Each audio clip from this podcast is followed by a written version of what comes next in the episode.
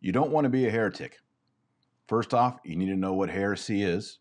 So we're going to go over that from the Bible, from Titus, and from the Greek vocabulary. And then we're going to go through the top 10 Christological heresies. These are the heresies, the lies about Jesus Christ from the first six, seven centuries, the patristic period. So, first off, before we get into Titus 3 and the admonition to avoid heretics, what is heresy and what is a heretic?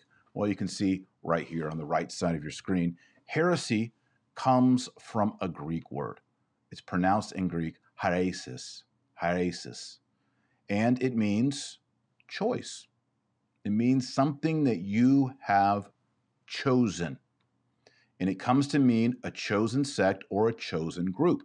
The idea here in the early church, and we'll see this in scripture, there's the teaching of Jesus Christ and the 12 apostles, found in the New Testament, preserved in the tradition of the early church. Remember, if you were a Christian in the year, pick a time, 150, you didn't have a Bible. The Bible had not yet been canonized. You may have had the Gospel of Matthew and the Gospel of Mark and Paul's epistles, but you may not have had uh, the Apocalypse or First Peter or the Book of Acts. There was no scripture that had been canonized yet. So you were receiving the traditions by apostolic succession in the early church.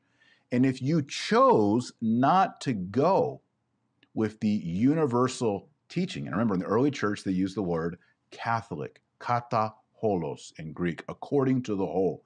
That means you believed according to the whole everything taught, but you also believed according to the whole community of Christians on planet Earth. You were part of the majority group, kataholos, Catholic. If you chose not to belong to the mainstream group of Christians, you had committed heresis. You had chosen your own way. You chose your own doctrine. You went into the cafeteria and you said, Well, I want this, but I don't want that. Now, the next word is right here a heresiarch, a heresiarch, or arch heretic. This is the founder of a heretical movement. And then you have heretics, and those are the followers of the heresiarch and the heresy. So that's the vocab. It comes from ancient Greek, and we find it actually in the New Testament.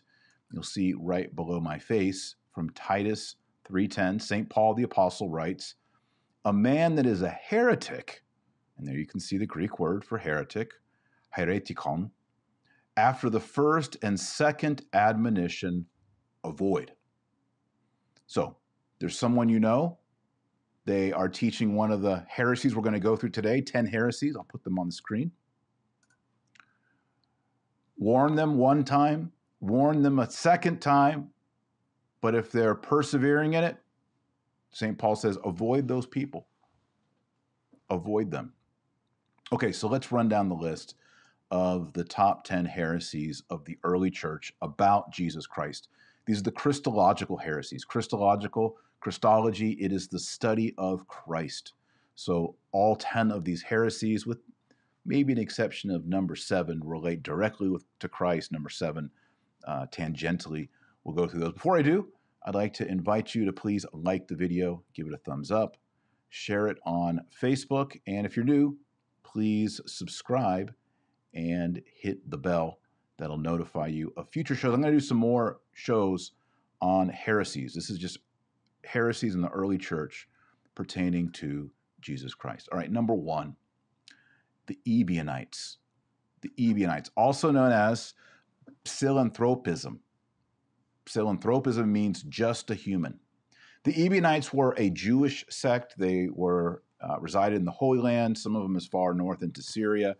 They believed that Jesus Christ was not God from God, light from light, true God from true God. They didn't believe that he was the eternal Logos, the Word of the Father, like Christians have believed. They believed that Jesus was just a great man. He was a great rabbi. He was a great teacher. He was a prophet.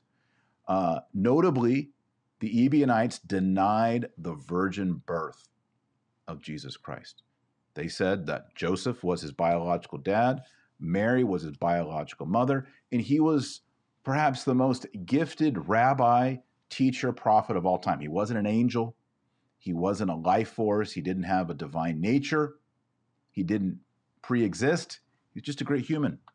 Of course, this heresy is condemned, and if you've read the New Testament, particularly if you read the Gospel of John, you realize that Christ is claiming to be the Son of God. He's claiming to be around when Abraham, he's claiming to, to pre exist the entire universe, right? He's equal with the Father. They even take up stones to stone him because he makes himself equal to the Father. So, of course, the Ebionites did not accept most of what we call the New Testament. So, Ebionites or psilanthropism, heresy. Don't believe it. It's a lie. Number two, this goes in the other direction. Docetism comes from the Greek word meaning to seem. It seemed like Christ was a human, but in reality, this heresy says, claims falsely, that Christ was a phantom. He was a ghost. He it looked like he was eating bread and drinking wine and eating fish, but that was all hocus pocus. In reality, he was a ghostly phantom. He was, a, in a way, a hologram floating on the cross.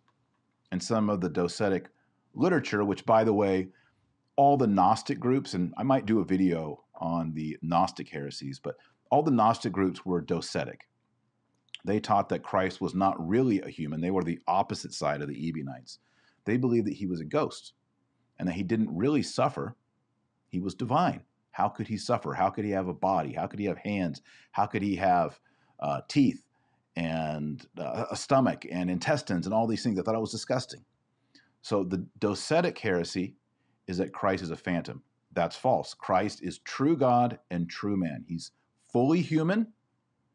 He's also fully divine, except his humanity is not fallen with original sin.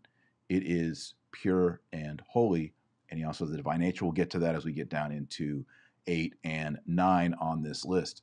Number three is adoptionism. Adoptionism states this well, yeah, Jesus said, the lie goes, Jesus claimed that he was the Son of God, he was the Son of the Father, but the adoptionists falsely teach well, it wasn't that he was the eternal Son of the Father, he didn't pre exist creation.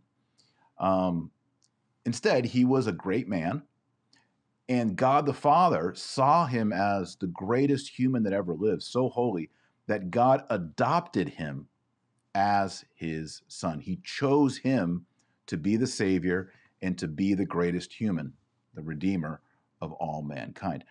This heresy, adoptionism, I mean, it endured a long time, even into the Middle Ages, as far away in, as in places like Spain this heresy kept popping up. Even there was even a case of a bishop in the later medi- in the eh, not later maybe medieval early medieval era teaching something like adoptionism that fought that the father God the Father adopted Christ. It's heresy. Christ was the eternal Son even before he was incarnate the, of the Virgin Mary. Number four, Sabellianism or Patripassianism. This one's actually still around today. Uh, you'll you'll hear this with some charismatic Pentecostal holiness groups will teach this heresy. Sabellianism is named after a heretic, an art a heresiarch named Sabellius. And Sabellius taught that the Father, the Son, and the Holy Ghost were all one person who wore three different masks or had three different, not three persons, but personas. So, you know, he could show up and he would have the mask of God the Father. Hey, I'm God the Father. And then he could take that off and he could put on God the Son. And then he could take that off and put on God the Holy Spirit. But it was always one person. This is a heresy, also known as modalism. Many of the early church fathers called it patripassianism, which means the Father, Patri, suffers, Passian. The Father suffers because the Patripassians said that when Christ died on the cross, God the Father died on the cross because God the Son and God the Father are the same person. and hence Patripassianism. God the Father died on the cross because God the Father is God the Son. This is heresy. The Catholic teaching is that there is one true God with one substance, ousia in Greek, and that there is one divine substance and three persons, not three substances, three persons, not one person, but three persons. So there is no contradiction. There's not one substance and three substances or one person and three persons. There's one substance, one essence, one nature. All three refer to the same reality. And three persons the Father, the Son, and the Holy Ghost.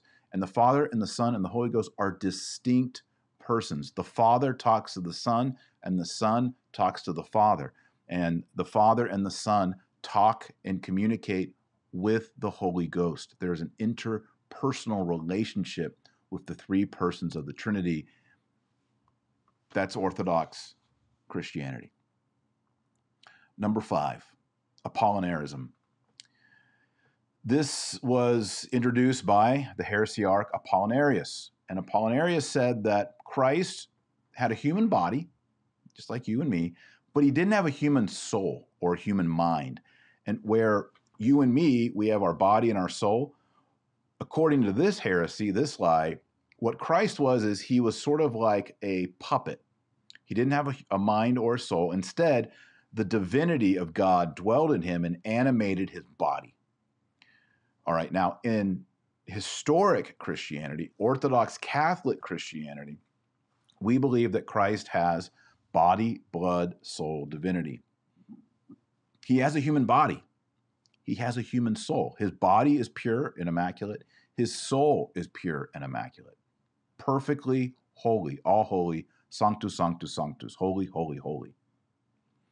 But that his body and his mind, his soul and body, human, are united in a hypostatic union, we'll get to that in a moment, with God the Son.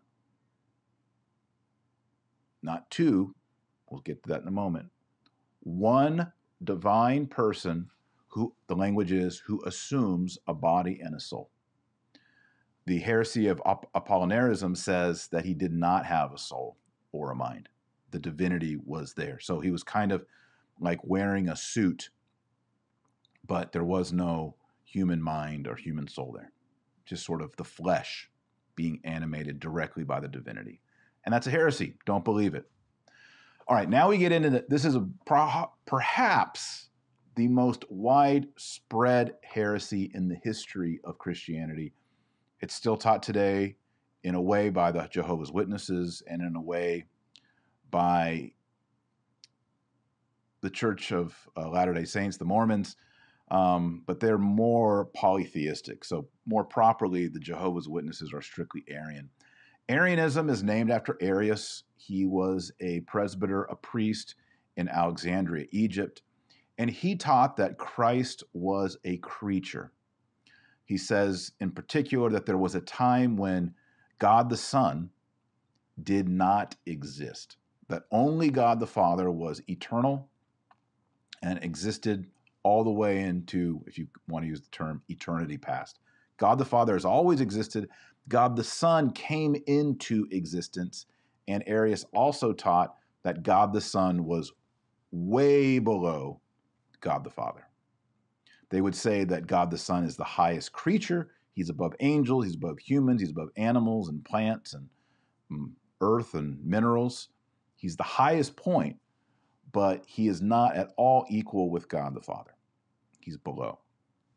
Arius uh, there was a time when the majority of bishops on earth were actual Arians. Uh, St. Jerome says that the, the world groaned to f- awake and find itself Arian. Eventually, through great saints like St. Athanasius and others, they brought, uh, they exposed the errors of Arianism. They used sacred scripture. They used the Gospel of John, they used Paul's epistles, they used Hebrews, they used the book of Revelation and they showed that in all these cases, when you look at the language, Christ is equal with the Father. he is co eternal with the Father, as you read in John's um, gospel. And Arianism is a lie, it denigrates Christ. How could we as creatures, humans, be redeemed and saved by another creature. It doesn't make sense. It has to be the case that we are redeemed by the God man, Jesus Christ, fully God and fully man.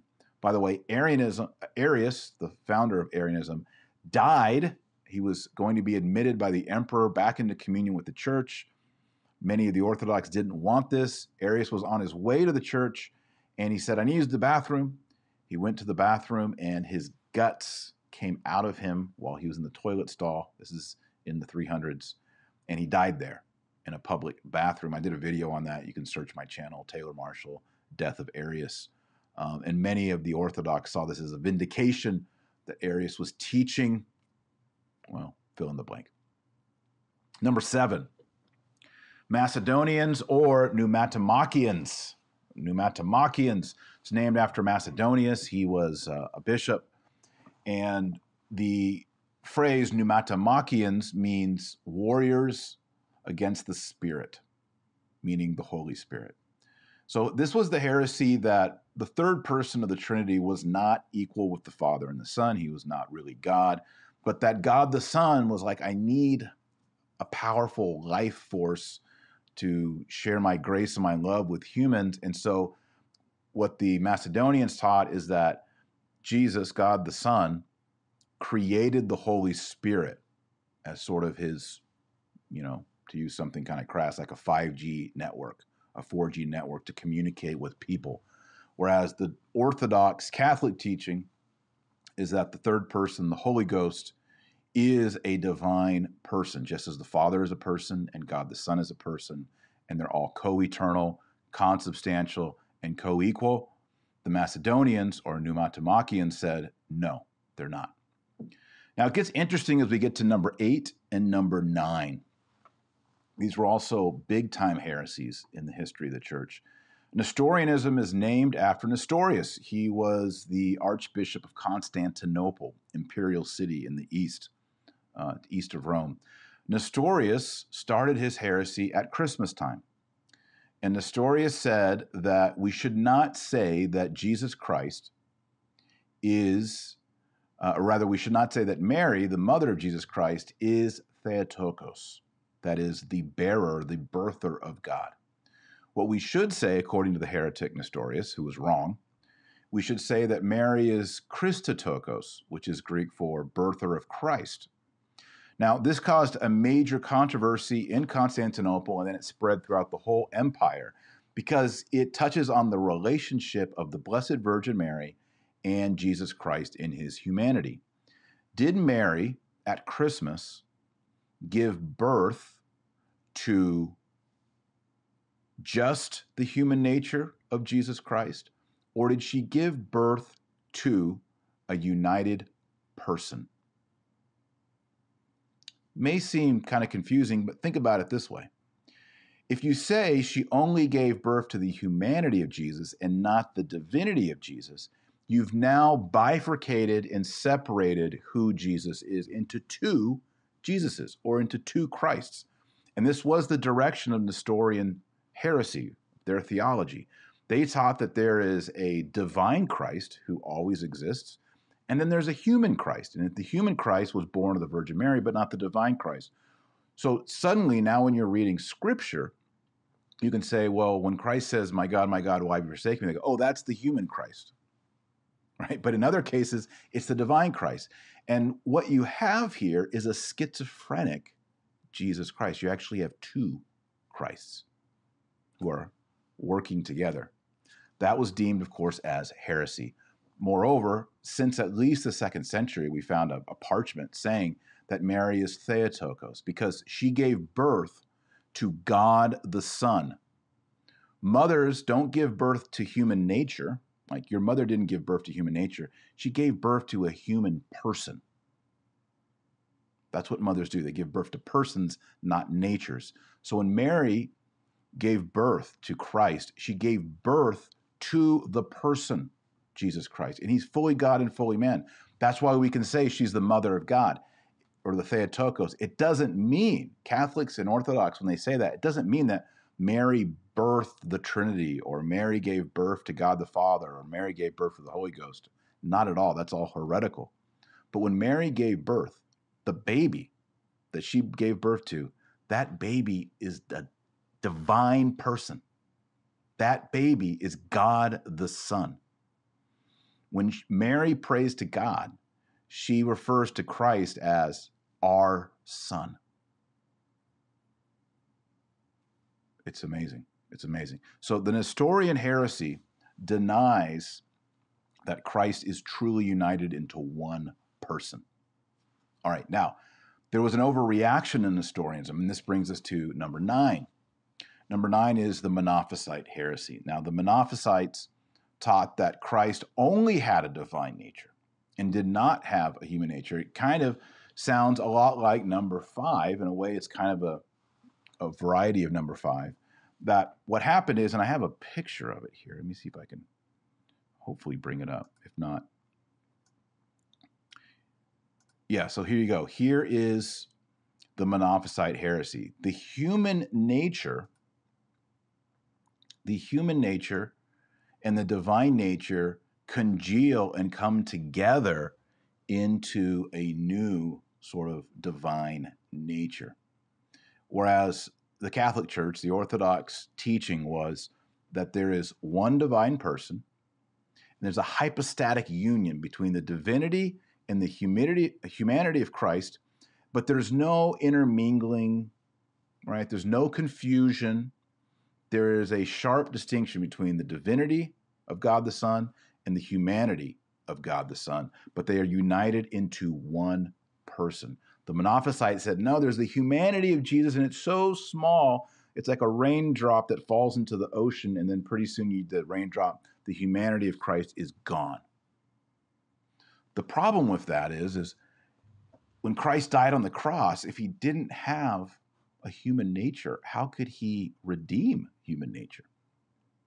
Many of these heresies, by the way, once you start playing them out into salvation, what we call soteriology, you start to realize that human salvation would be impossible. For example, number two, docetism. Christ didn't have a body. How does he offer his body and blood on the cross for our redemption? He can't. It's all it's all magic. It's smoke and mirrors.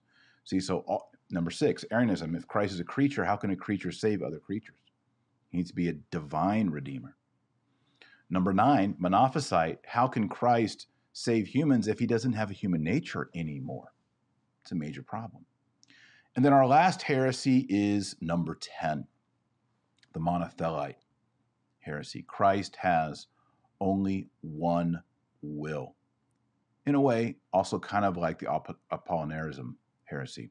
This heresy says that in Christ he has, he's fully God, he's fully man, but that his energy, his activity, his will is solitary. Only there's only a divine will in Christ. Now, the Orthodox teaching handed down that we believe to this day is that Christ has two wills. Just as he has a human nature and a divine nature, so there is a human will in Christ, which is active in his human soul, his human mind. And then there's the divine will, which is the eternal will of the divine nature. And that in Christ, they are perfectly parallel and in sync with one another. They're united. There's never a time when the human will of Christ was like, you know what? I'm going to go off God, God's plan. I'm going to not do the divine will. No, his human will was always conformed to the divine will because he's fully God and fully man. There is a perfect synergy of the divine will and the human will. And of course, this comes into soteriology because we fall into sin by our own will. God doesn't force us to sin. And so it is appropriate that when Christ lives a perfect life, he never sins by his own human will in conformity with the divine will. And then, even in the agony of the garden, he says, Not my will, but thy will be done. That shows that he's conforming his human will to the will of God. And then on the cross, he submits perfectly in his human will to accomplish the redemption of mankind. So there they are, the 10 top 10 lies, top 10 heresies of the early church about Jesus Christ. If you want to learn more, of course, you can find more on my YouTube channel here. Also, I have something online called the New St. Thomas Institute at newstthomas.com. I have a whole course on theology. We go through all the heresies, a lot more heresies than are listed here.